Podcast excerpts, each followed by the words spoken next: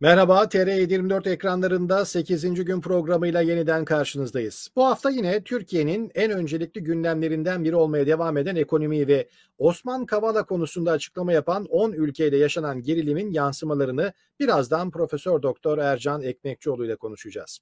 Ama önce haftanın öne çıkan bazı başlıklarına hep beraber göz atalım ardından konumuza dönelim.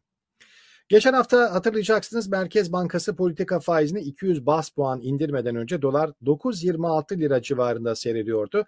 Faiz kararı ve 10 ülkeyle yaşanan gerilimle birlikte dolar hafta başında 9.85'lere kadar çıktığı ve tarihi zirvesini gördü. Merkez Bankası yılın son enflasyon raporunu açıkladı bu hafta. Yıl sonu enflasyon tahminini %14.1'den 18.4'e çıkardı. Merkez Bankası Başkanı Şahap Kavcıoğlu yapılan 200 bas puanlık indirimin sebebini de enflasyonun geçici olmasıyla açıkladı. Geçtiğimiz yıl Ocak ayında açıklanan enflasyon raporunda 2021 yıl sonu enflasyon oranı %5.4 olarak tahmin edilmişti. Yıl başında 2021 sonu enflasyon tahmini 9.4'e yükseltildi. Ama neredeyse iki katı bir sapma var ki bu da ülkenin artık enflasyon çıpasının bile kalmadığı anlamına geliyor. İktisatçılar ve ekonomistler Merkez Bankası'nın politika ve kararları ile ilgili artık yorum yapmayı neredeyse bıraktı. Çünkü alınan bu kararları ekonomi bilimiyle açıklama imkanı maalesef ki yok. Bu arada Merkez Bankası Başkanı konuştukça doların ateşinin yükseldiğini görülüyor.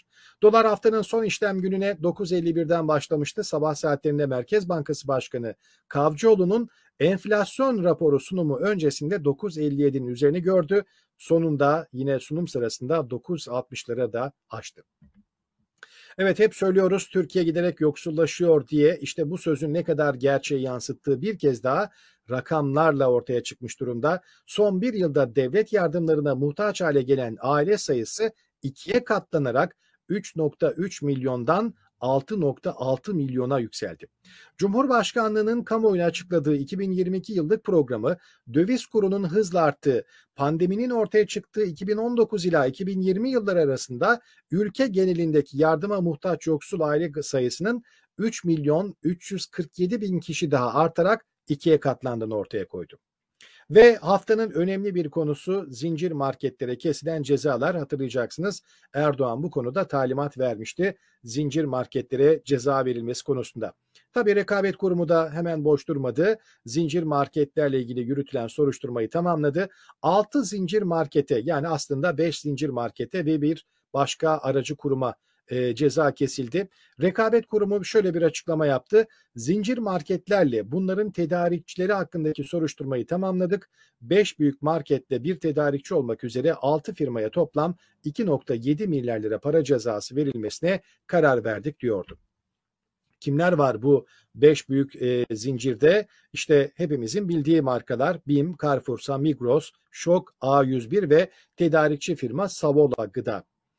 Ee, yine 2 milyar 671 milyon lira toplamdaki idari para cezası rekabet kurulunda salgın sürecinde perakende gıda ve temizlik ürünleri ticaretiyle ilgili bunlarla iştigal eden zincir marketlerle tedarikçileri konusundaki üretici ve toptancı seviyesindeki teşebbüsler hakkında yürütülen soruşturmanın sözlü savunma toplantısı yapıldı bu hafta. Sektör temsilcileri çağrıldı, savunmaları istendi. Onlar da savunmalarında salgın süresince artan maliyetlere dikkat çektiler. Temsilciler bu süreçte ürünlerin sevkiyatı ve ithalatının kısıtlandığını, nakliye maliyetlerinin de ciddi oranda arttığını anlattılar ama bu savunmalar sonuç vermedi ve talimat doğrultusunda fatura işte bu 5 büyük market zinciriyle tedarikçi firmaya kesilmiş oldu. İşte haftanın bu kısa özetinden sonra şimdi hep birlikte gündemimizdeki konulara bakalım. Hocam merhaba. Yıl sonu enflasyon tahmini %14.1 olarak söylenmişti Merkez Bankası tarafından ama bu oran 18.4'e çıkarıldı. Merkez Bankası Başkanı Şahap Kavcıoğlu yapılan 200 bas puanlık indirimin sebebini de açıkladı ve enflasyonun geçici olduğu şeklinde bir açıklamayla duyurdu bunu. Dilerseniz hemen birkaç tweet var. Onlara bakıp sonra konuşmaya devam edelim. E, bunlardan biri az önce söylediğimiz haberin e, açıklama şekliydi. 14.1'den 18.4'e yükseltti enflasyon tahmini Merkez Bankası. Sene başında bu hedef %5'ti, sapma %268. İşte ekonomi bu kadar ciddiyetsiz yönetiliyor diyor uyandırma servisi. Bir başka tweette şöyle gördük.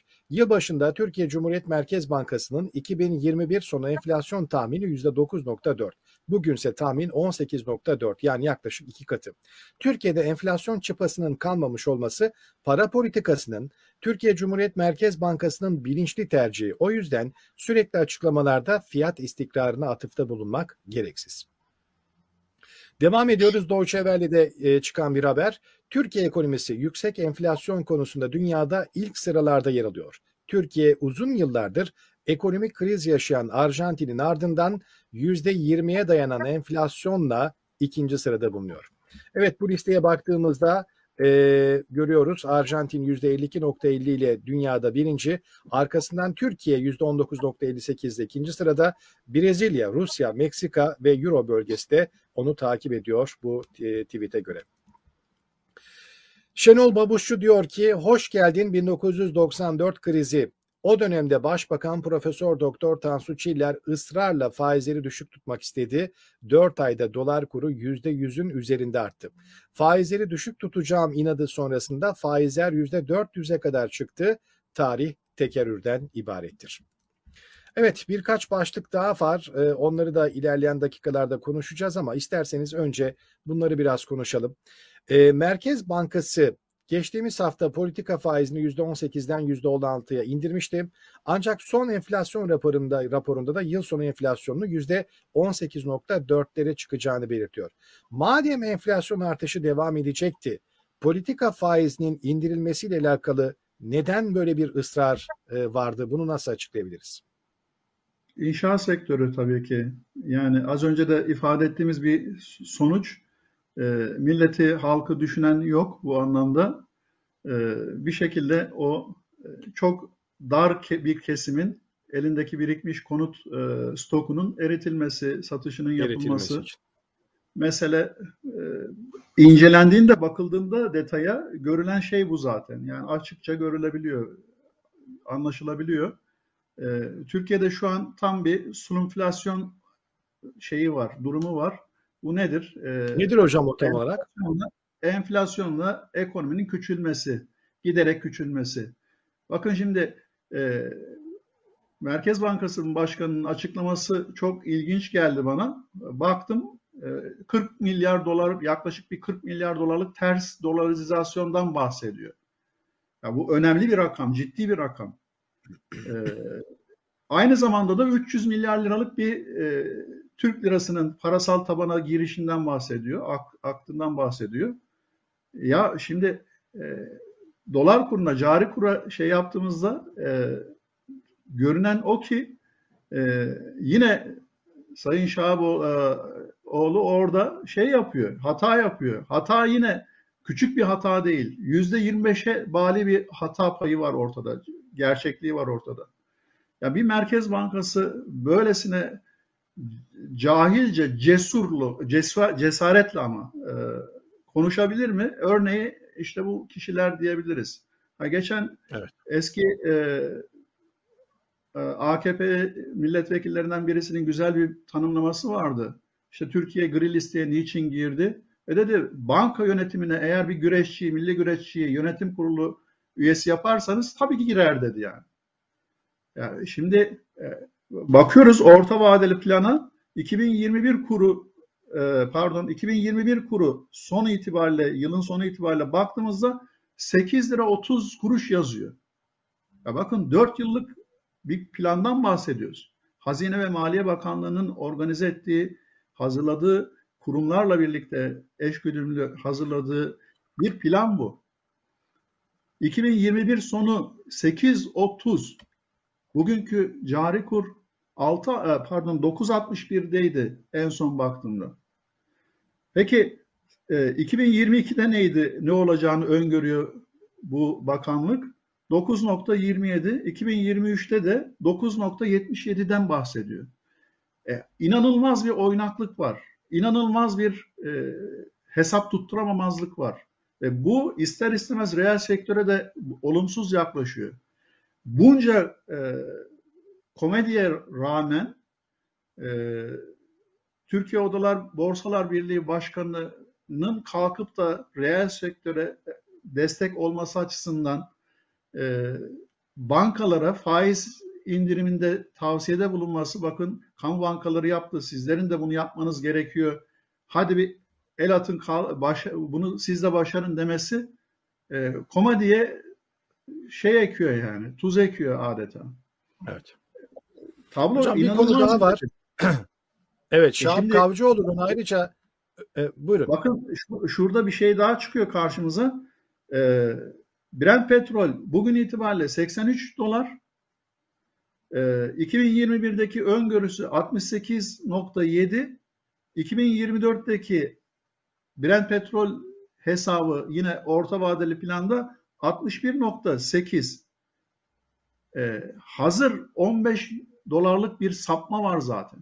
Yani bütün bunların hiçbirisi yaban atılmayacak bir şey. Dolayısıyla o en, enflasyon hedeflemesinin e, iddia ettikleri enflasyon hedeflemesinin e, ortaya çıkması Alice Harikalar Diyarı'ndaki bir gerçeklik. Başka hiçbir şey değil yani. Evet.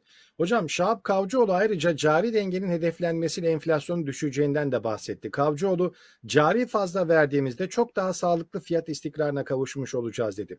Şimdi bunu ilk kez söyledi kameralar karşısında ve bu konunun tartışılması gerektiğini de anlattı. Ancak Merkez Bankası'nın enflasyon raporunda bu politikanın teorik dayanakları konusunda hiçbir açıklama yer almıyor gördüğümüz kadarıyla. Kaldı ki bu nasıl olacak? Şimdi Türkiye'yi ucuz iş gücü cenneti haline getirerek fiyat istikrarı sağlanabilecek mi?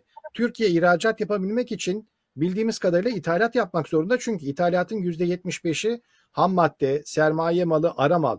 Kur arttığı zaman toplamı bunların %90. fiyatları da artacak. Evet. %90 mı diyelim? Yani toplamı %90'a denk geliyor. Evet. Evet. Peki Merkez Bankası'nın temel görevi fiyat istikrarını elindeki araçları kullanarak sağlamak değil midir? Yani Merkez Bankası'nın cari açığı azaltarak enflasyonu kontrol altına almak gibi bir görevi mi var da biz bilmiyorduk bugüne kadar? Bu Merkez Bankası'nın işi değil, görevi de değil. E, yasalar gösteriyor orada neyin ne olduğunu. E, oraya baksa yine geçtiğimiz programda bahsetmiştik.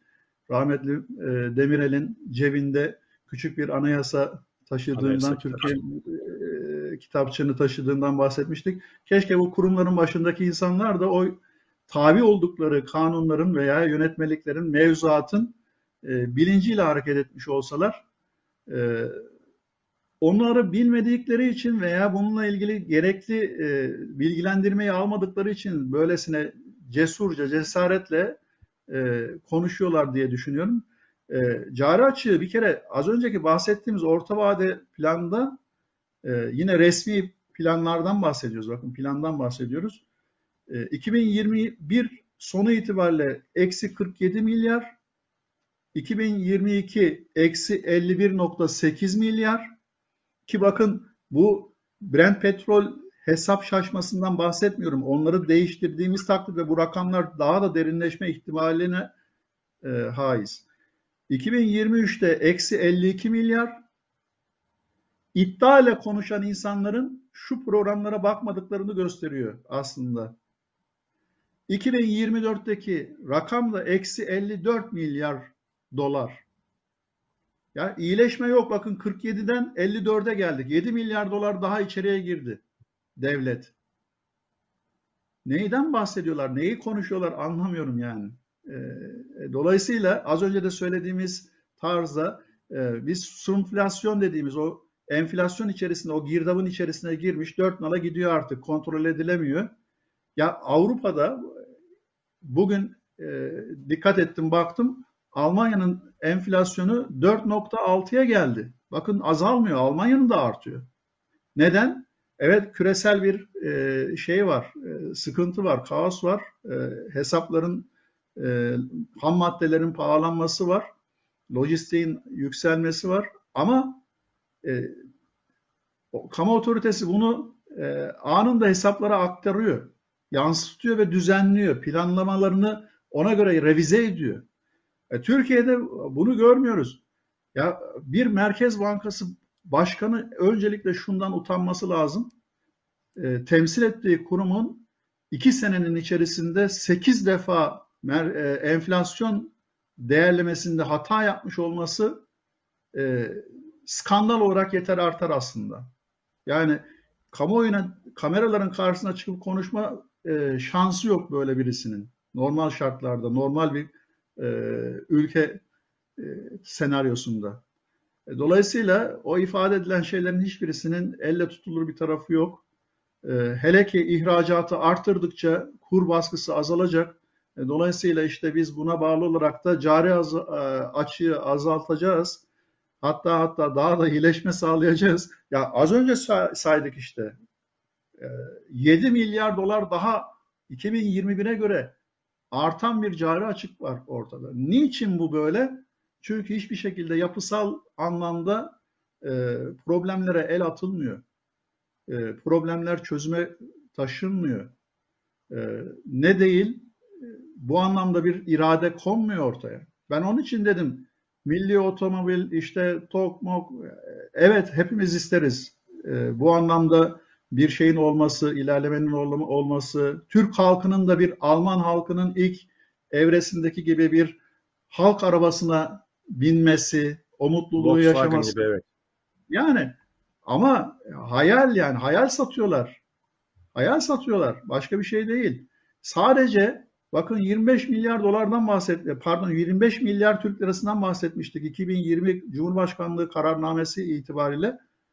Ee, bugün bu kur farkından dolayı 3.6 e, milyar dolar tekabül eden o tutar 2 milyar 6 milyon 600 milyon dolara düşmüş vaziyette. Belki 1 e, milyar dolar kur zararı var. Daha inşaat aşamasında yüzde 50 yüzde fabrika bitmedi evet. Yani ya, bu gerçeklikler önemli. Bakıyorsunuz muadil Güney Kore'ye. Güney Kore ne yapmış? Aynı parayı harcamış. Uzaya ilk milli ve yerli roketini göndermiş. E şimdi Hocam Türkiye'nin de Türkiye'nin de aya en azından bir sert iniş e, projesi var biliyorsunuz önümüzdeki yıllar için. Maalesef e, ama ne kadar sert, sert olacağını göreceğiz. Sert bir yataktan düşüş olabilir yani o. E, o zaman işte gerçekten uyanmış, gerçeklere uyanmış olur. E, şimdi bakın e, devletler nasıl bu hale geliyorlar? Güney Kore olsun, Çin olsun. 1992'deki Çin'in hali 2012'deki Çin'in hali 4.3 milyar dolarlık bir ileri teknoloji ihracatı yapabiliyorken ancak yapabiliyorken Çin 2012'de 20 e, yılın içerisinde nereye geldiğini 505 milyar dolara geldiğini görüyoruz. 20 yılda ulaşılacak bir nokta yani bu. Bugün Türkiye'ye baktığımızda 20 yıllık bir iktidar var. Evet çok güzel. Aynı şekilde Çin'in yaptığı bu performansın benzerini ölçeklediğimizde ileriye gitmeyi bırakın reel anlamda geriye gitme söz konusu. Giderek fakirleşme söz konusu. Evet. Ve bu e, bunu rakamlarda da görüyoruz hocam zaten. Olabildiğince algılarla, e, hayallerle ne yapılmaya çalışılıyor? Göz ardı edilmeye çalışılıyor. Ya şimdi Hazine Maliye Bakanlığı'nın yardımcısı, bakanının yardımcısı çıktı açık açık söyledi yaklaşık 38 milyar Türk lirası akaryakıta normalde aktarmamız, yansıtmamız gerekecek zammı oraya yansıtmadık dedi. Nereye gitti bu? E, devletin bütçesine gitti tabii ki. Yani bir kaynaktan aldılar, başka bir taraftan o tarafa yamadılar. E, dolayısıyla bundaki maksat ne? Az önce dedik algı operasyonu, e, hayalleri taze tutma meselesi. Çünkü akaryakıt artışını anında yaşamış olacak vatandaş. Birden görmüş olacak. Yani 38 milyar Türk lirası ne demek? Yeni yıldan bu zamana gelmiş 10 aylık bir süre içerisindeki tutar bu. Korkunç bir rakam. Evet. Hocam algılardan bahsetmişken isterseniz hemen bu konuya da değinelim. Cumhurbaşkanı Erdoğan Amerika, İngiltere ve bazı Avrupa ülkelerinde rafların boş olduğunu söyledi. Yine bir millet bahçesinin açılışında söyledi bunları. Ee, bu da az, aslında anlamlıydı. Çünkü milletin yatıp yuvarlanması için açılan bahçelerdi bunlar sonuçta. Neyse uzun yıllardır yurt dışındasınız. Son olarak Avrupa'da yaşayan birisiniz. Erdoğan'ın dediği gibi raflar boş mu? e, Avrupa'da. İngiltere gibi bazı ülkeler için bu durum belki konuşuldu ama bunun ekonominin kötü olmasıyla vatandaşın parasının olmamasıyla bir ilgisi yok. Çünkü tamamen lojistik bir sorunla ilgili bir konu bu. Erdoğan ve danışmanları da bunu aslında mutlaka biliyorlar ama Millet Bahçesi'nde yatıp yuvarlanmalarını istedikleri halka neden bunun tam tersi anlatılıyor? Yani devre iktidarının devam etmesi. Tek maksat bu. Ee, onlar da bakıyorlar. Onlar da bazı şeyleri görüyorlar. Ee, muhataplarından bunları dinliyorlar. Yani şunu hiç unutmuyorum. Bir zaman duymuştum bunu. Ee, ta ana birinci pardon birinci hükümet zamanı e, Özal e, ikinci hükümet dönemi için hazırlıklar var, seçimler var. E, Amerika'ya gidip bir para, sıcak para alıp gelmesi gerekiyordu. Bulması gerekiyor ki e, seçimlerde harcayabilsin. Enteresandır bugünkü yaşanılan bu faiz indiriminin asıl temel sebeplerinden bir tanesi de bu zaten. Halkı hatırlarsanız yine geçtiğimiz hafta demiştik e, yalancı bir cennet oluşturup e, halkı kandırıp ya işte tamam problem gördüğümüz şey belki ekonomik sıkıntıydı. O da canlanmaya başladı.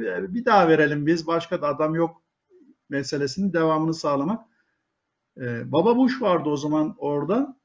Baba Bush Turgut Özal uçaktan indiği anda söylediği tek söz şu oldu. İlk söz şu oldu. Turgut Mustafa Kemal'in Türkiye'sini nereye götürüyorsun? Ya çok manidar bakın. Ya bugün e, kıyasladığımız takdirde o zamanın Türkiye'si ile bu zamanın Türkiye'si arasında inanılmaz bir fark var. Ve o sözün muhatapları açısından da baktığımızda da yine inanılmaz bir değişik var, değişiklik var, farklı bir şey var. E, bu sürdürülemezliliği gösteriyor aynı zamanda. Yani bu bir şekilde e, ne yapılacak? Tamir edilecek. E, hem iktidar hem Erdoğan bunun farkında, bilincinde. E, dolayısıyla da bunu ne yapmaya çalışıyor? E, bu şekilde kapatmaya çalışıyor. Ötekileştirerek evet. algılarla e, milletin sözünü ettiğimiz işte muhatap kısmın e, algısını satın almaya çalışıyor. Maksat bu yani. Değilse Avrupa'da Hocam, evet. markete girdiğimizde dünyanın farklı farklı bölgelerinden farklı farklı bölgelerinden gelmiş çeşit çeşit ürünler ve e, sözünü ettiğimiz ülke ben Almanya'dayım dediğim gibi Almanya'nın e, normalde bunu e, belki Türkiye'deki raflardaki örneğiyle yansıtması beklenmesi lazım. Türkiye'deki mantıkla. Öyle de değil. Herkes istediği kadar alabiliyor.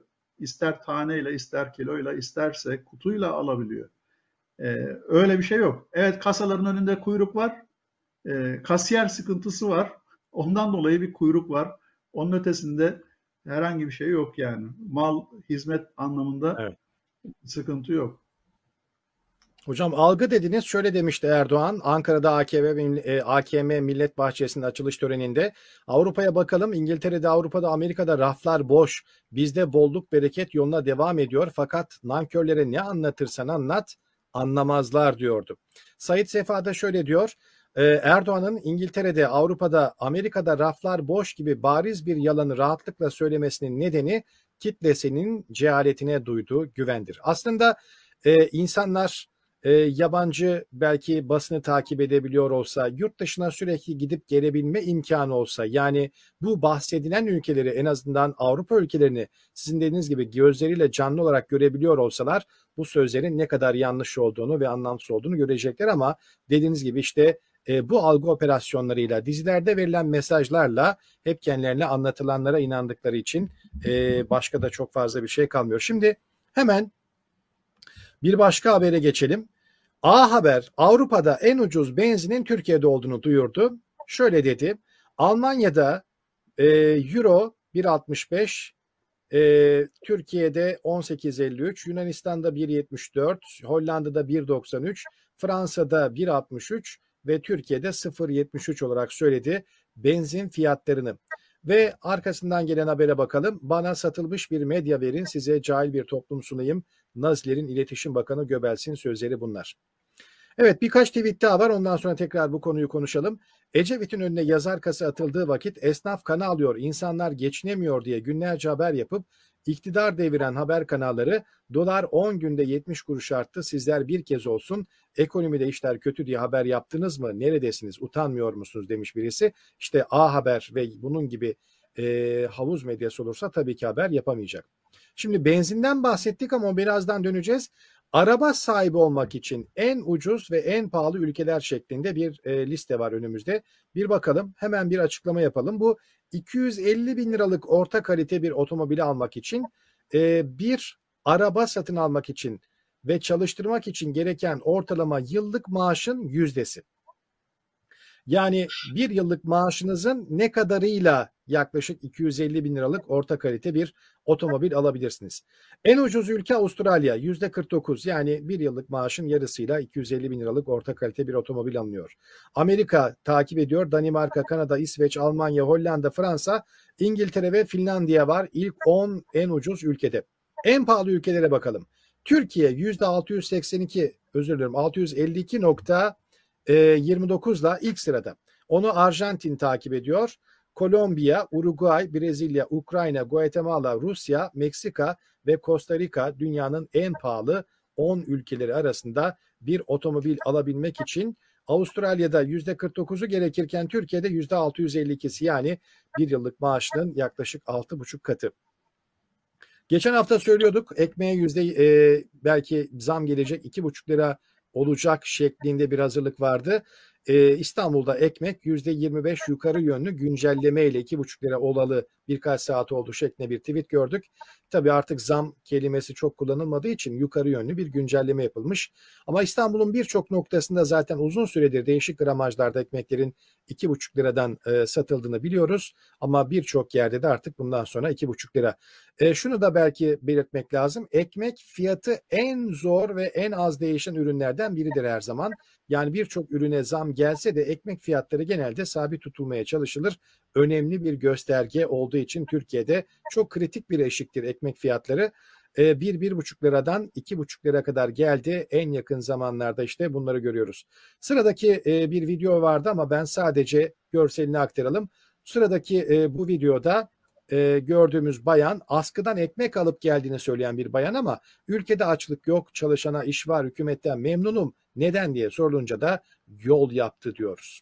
Yol yaptı diyor. Yani sizin az önce işte bahsettiğiniz algılar ve hayaller meselesi. Bir e, önemli bir uyarı var Özgür Demirtaş'ın. Şöyle diyor, hükümetin ilaç firmalarına verdiği ödeme ilacın Avrupa Birliği'ndeki fiyatının en düşüğünden bile düşük. Fiyatı bulduğu euro kuru ise gerçekte olanın yarısı bile değil. Bu sürdürülemez.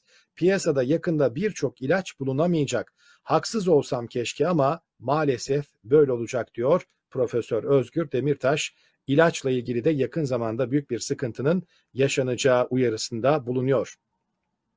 Nesrin Nas'ın uyarısıyla tweetiyle e, bu konuyu kapatalım. Herkese tavsiyem Venezuela'nın yakın tarihini ve çöküşe giden yolunu okumaları. Hiperenflasyona giden yola girdik. Elektrik kesintilerine, kış soğuğunda üşümeye, ilaçları temin etmede güçlüğe ve temel gıda maddelerini dahi zar zor temin etmede aşamasına bir adım daha yaklaştık diyor. Şimdi hem Avrupa'da benzin fiyatlarını yakından görüyorsunuz hem de dünyada bir araç alabilmek için hangi ülkede yıllık maaş ne kadar harcanmak zorunda olduğu konu tabloya baktık. E, hem bunları değerlendirelim hocam. E, benzin fiyatlarını euro ile kıyaslamak ne kadar doğru? Türkiye'de gerçekten ucuz mu? Ve son olarak da Türkiye bir Venezuela olur mu? Ee, evet.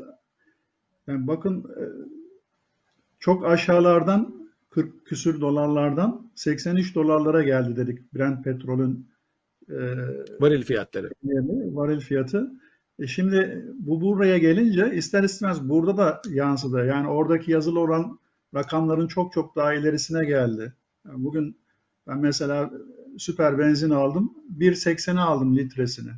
E, dolayısıyla e, ama şimdi burada sadece onu göstermek değil mesela.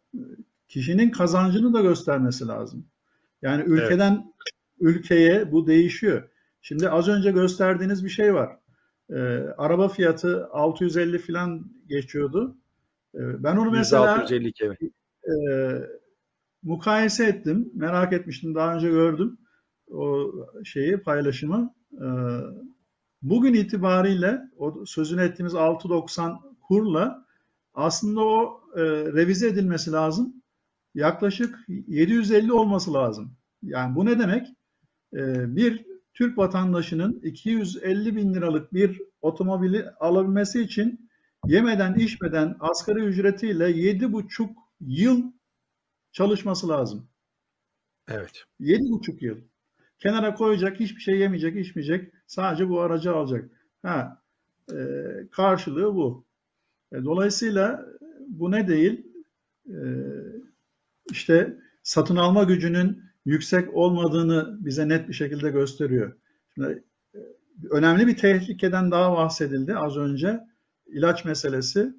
E, meslektaşımın söylediği bir şey vardı orada. İşte euro paritesiyle ilgili e, ilaç alım satımlarında bunun Türk lirasına endekslendiği kısmıyla merak ettim. O tarafa da baktım. Karşıma çıkan şey şu.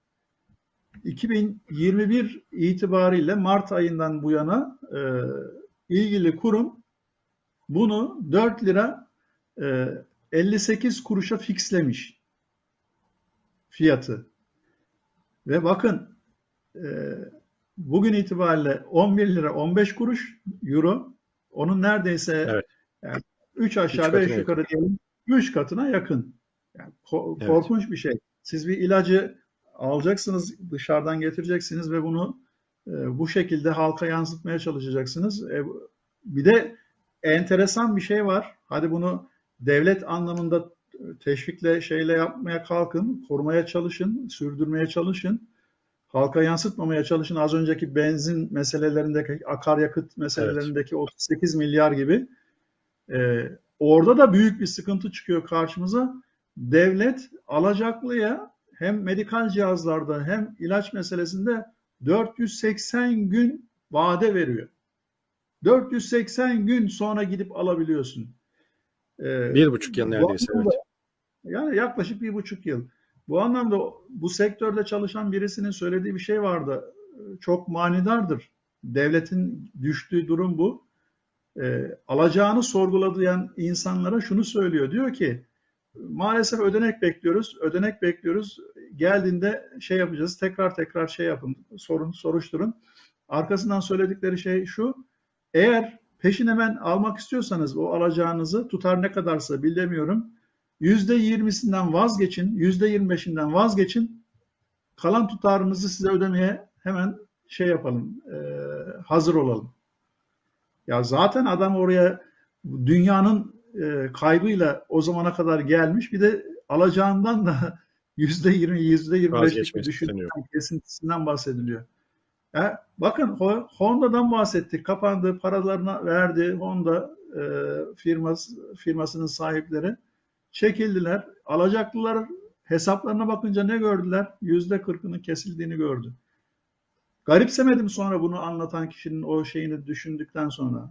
Devlet demek ki büyük bir e, şey içerisinde, fakru zaruret içerisinde e, şeyde de yazdığı gibi, gençliğe hitabede de yazdığı gibi e, ki bu durumlara düşmüş bir durumda. Ha, şimdi e, tabii dolaylı vergiler inanılmaz fazla. Belki onun fazla olması muhatap sayısının da çok fazla olmasından ha, halka raci bu dolaylı vergiler. E şimdi e, tarlada domatesi 2 liraya üretiyorsunuz, markete getiriyorsunuz 8-9 liraya satıyorsunuz. Yani 1'e 4 neredeyse. Hep bakın benzer aşağı yukarı oranlar çıkıyor karşımıza. 1'e 3, 1'e 4, bazı yerlerde 1'e 5 çıkıyor karşımıza. Yani dengesiz bir denge oluşturulmuş. Rekabet kurumundan bahsettiniz, karardan bahsedildi, konuşuldu. İşte 2.6 belki 2.7 milyarlık Evet. bir Marketlere kesilen ceza. yani ceza var. Ya arkadaş e, İstanbul Büyükşehir Belediyesi halkın ihtiyacına cevap vermek adına 10. defa e, taksi ihalesine Taksi girdi. arttırmaya çalışıyor. Evet. Yani e, sabit bir rakam var orada. Bilmiyorum belki 17 binden bahsediliyor. Yıllardır bu 17 bin taksi değişmemiş. Yani nedir bu? Nedir bu yani? Rekabet kurumu asıl onaya bakması lazım. Orasıyla ilgili bir şey vermesi lazım. Soruşturma yapıp karar vermesi lazımken e, gidiyor tam bu e, işte yukarıdan aldığı talimatı yerine getirecek şekilde e, hareket ediyor. E, şimdi fabrika çıkışı şeye bakıyorsunuz, e, gübre fiyatına bakıyorsunuz. Ha, çiftçinin belki şey yapacağı, tarımda kullanacağı e, 1800 lirayken olmuş 5500 lira. 1'e 3 olmuş neredeyse yine bakın o da. E, bir kamyon gübre almaya kalksa adam e, dünya para çıkıyor karşımıza.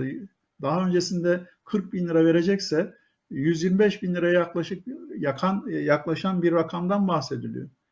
E, bütün bunların her birisi ister istemez bu piyasadaki fahiş dengesizliklerin, bozuklukların sebepleri.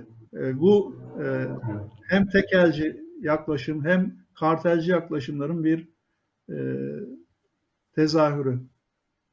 Hocam zaten e, ekmek fırınında e, çalışanlara sorduğunuz zaman diyorlar ki zaten 50 lira aldığımız e, belki bir çuval unu 150 lira oldu. Yani 3 katı bir maliyeti yine biz vatandaşa yansıtmamaya çalışıyoruz diyorlar ama yani. işte dediğiniz gibi hep bu, bütün bu fahiş fiyatların aslında yükselmesinin ardında sadece bu marketler ya da belli şeyleri aramamak da gerekiyor ama dediğiniz gibi e, buna böyle bakmak gerekebilir. İki başlık daha var hocam. Hemen ondan sonra son konumuza geçelim. Oldukça vaktimizin ilerlediğini görüyorum. E, Cem Toker demiş ki 5 TL dolara 5 TL benzine alışıldığı gibi 10-15 TL dolara 10-15 liralık benzine de alışılacak. Hayat devam edecek. Daha çok fakirlikle, daha çok sefaletle, daha çok suç oranıyla devam edecek. Kötü yönetilse de ülkeler bakkal dükkanı değildir, batmazlar. Sadece halkı sefil olur. Ee, Erdoğan'ın sözü var bu konuyla ilgili. Erdoğan diyor ki insanlarımızın günlük hayatlarında yaşadığı her sorunun üzerine binen her yükün farkındayız ama emin olun az kaldı. Şimdi bu ne demek? Bunu bilmiyoruz. Neye az kaldı? Nasıl kurtarılacak? Vatandaşlar bunun içinden nasıl çıkacak? Onu bilmiyoruz. Birkaç şey söylemek ister misin? Sonra Suriyeli bir genç kızın yer aldığı muzleme tartışmasıyla başlayan ilginç trajikomik bir süreç var. Onunla e, devam edeceğiz çünkü. Yani belki o e, eski siyasi parti liderinin söylediği söylem doğrudur. E, devletler batmaz belki ama devletler bölünür. Bunun Halkları örnekleri olur ama. E, halkları da tabii ister istemez. Bakın e, Sudan Afrika'nın en büyük ülkesiydi. İkiye bölündü. Güney Sudan, Kuzey Sudan oldu. Bağımsız Sudan oldu. E, Almanya malum federal Almanya'ydı. Doğu Almanya, Demokratik Almanya Cumhuriyeti'ydi. İki Almanya oldu, iki parça Almanya oldu. Kuzey, Güney Kore dediğimiz örnek var karşımıza. Batı Timur, Doğu Timur, basit küçücük bir adadan bahsediyoruz. Bölünebilir. Bunun örneklerini çoğaltabiliriz. Birçok örneği var. Yani buraya gidişi belki e, şey yapmamak lazım. E, ne diyelim? E, kabul etmemek lazım belki ama bu halkın işte tepkisiyle, refleksiyle belki düzelecek bir şey. E, aksi takdirde e, yani geçtiğimiz Afrika ziyaretinde ifade edilen bir şey var. Fransa'ya karşı söylenilen Ruanda'da bu katliamları yapan siz değil miydiniz? Ya iki tane e, millet var orada. Sözüm ona. İki millet de aynı millet aslında. Bakın iki millet de aynı millet ama sömürge olarak bir tarafını bir başka batılı ülke almış, bir tarafını diğer batılı ülke almış. İkisinin dili de aynı, dini de aynı, etnik Tutsiler ve Kutsiler miydi? Öyle bir şey vardı herhalde Kutular, değil mi Ruanda'da? Kutular ve Tutsiler. Evet, Kutu ve evet. Tutsiler. Hiçbir şeyleri farklı değil. Hepsi aynı millet. İki tarafta aynı millet ama e, yönetenleri Büyük farklı. Büyük katliam da oldu. Ellerine kağıt veriyorlar. Kağıtla birisinde Hutu yazıyor, öbüründe Tutsi yazıyor. Evet. 1995 yılının içerisinde 1 milyona yakın insanın öldüğü görüldü orada. Yani e, maalesef e, sefalet belki o noktaya ilerlediği takdirde e, bir şekilde e, bu arzu edilmez noktalara taşan örnekleri de var şeyde e, dünyada. E, umarız insanlarımız bu anlamda gereken şeyi yaparlar, öngörüyü görürler. Ha şunu görüyorum Evet. yalnız umut varım. O anlamda çok çok önemli. Ee, nüfus artış hızı keskin bir şekilde düşmüş vaziyette. 2019 ile 2020 tarihleri itibariyle. Bakın TÜİK'in resmi verisi bu.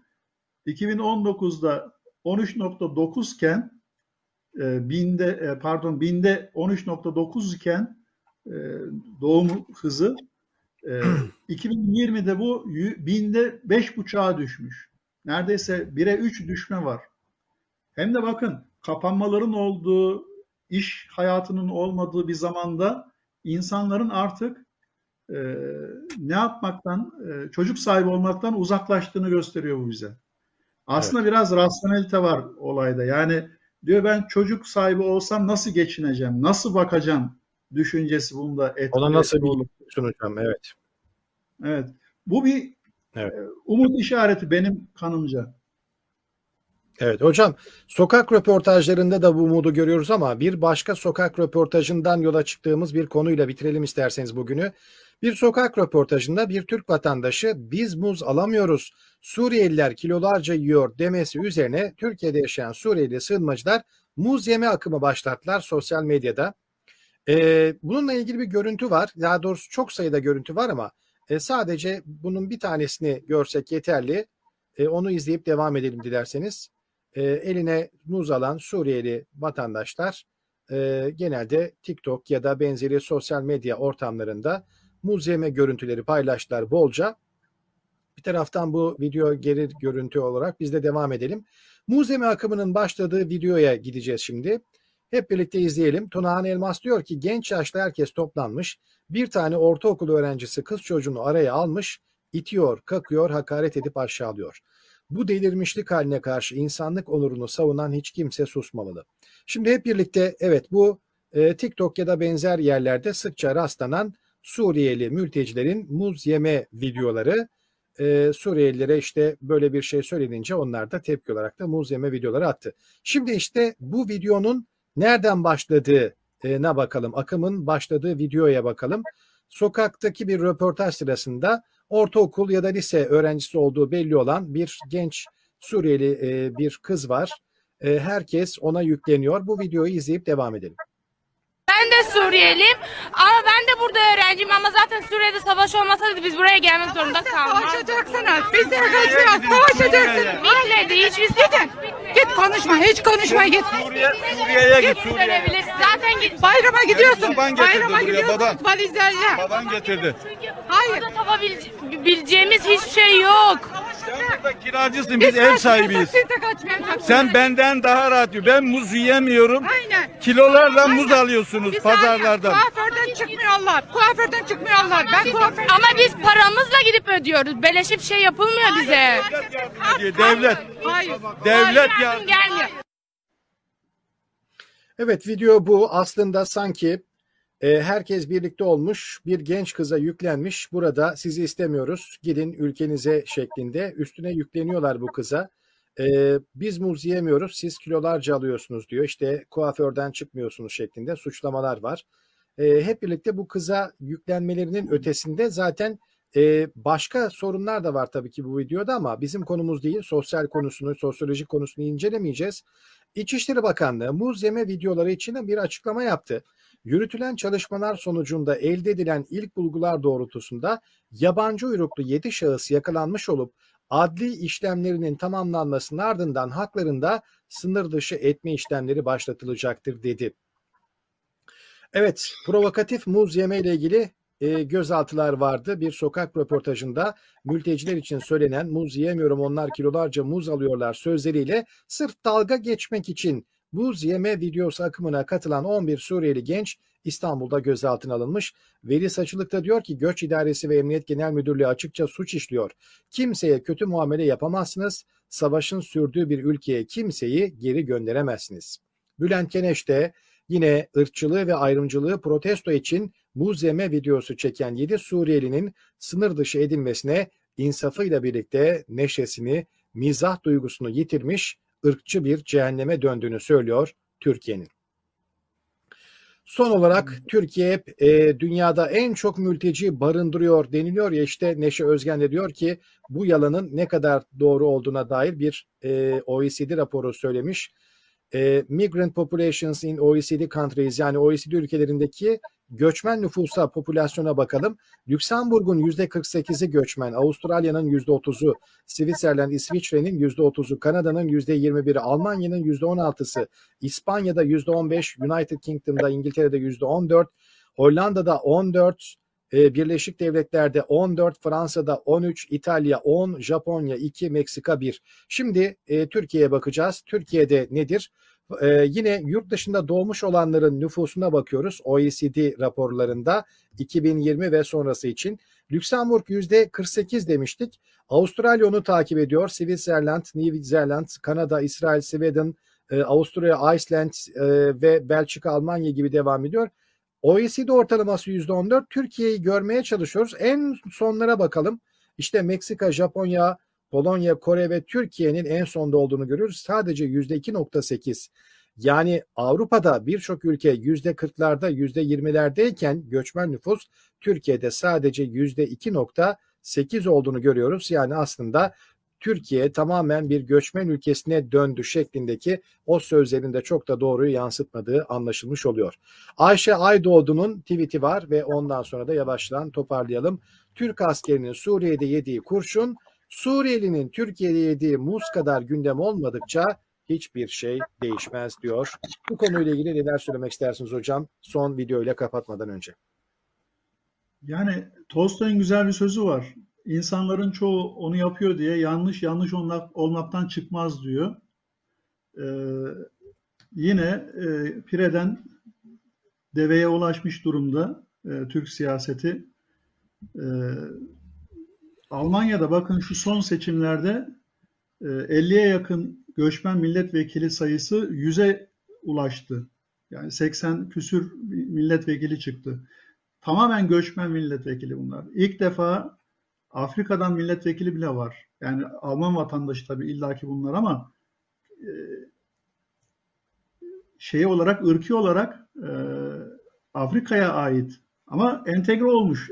Sözünü ettiğimiz o göç entegrasyon meselesi kapsamında. E şimdi e, ilginçtir. E, halkın işte bu anlamda meseleleri e, o tarafa götürüp de orada şey yapması, e, sorunun kaynağı görmesi sıkıntı noktası zaten. Asıl e, odak noktayı görmemekten hep imtina ediyor nedense e, bir kesim doğru teşhisi yaptığı takdirde ancak o zaman şifaya ulaşabilir. O zaman e, iyileşme imkanı doğabilir. Değilse e, bu değil yani. Bakın Türkiye toplumunda ben kendimden biliyorum. Ben de okulunda okudum. E, ortaokulda da olsa, lisede de olsa seviye atladıkça kendi kendime bireyselleştim. Bireysel kararlarımı alarak kendi özgürlüğümü elde ettim ve kararımı, kararımı verecek noktaya ulaştım. E, tabii bu geçmişimle de ilgiliydi, eğitimimle de ilgiliydi e, elbette. E, nedir? Örneklerini gördüm muhakkak. E, sınıfın içerisinde e, Ermeni asıllı Türk vatandaşı olsa ötekileştiriliyordu o insanlar. Kürt asıllı e, Türk vatandaşı olsa ötekileştiriliyordu. E, veya Alevi e, inancından birisi olmuş olsa ötekileştiriliyordu. Yani hangisi sensin yani o zaman? Birken hepsine evet. bir kabul etmek gerekiyorken bütün bu ayrıştırmalara e, şu an Suriyeliler de dahil edilmiş oldu.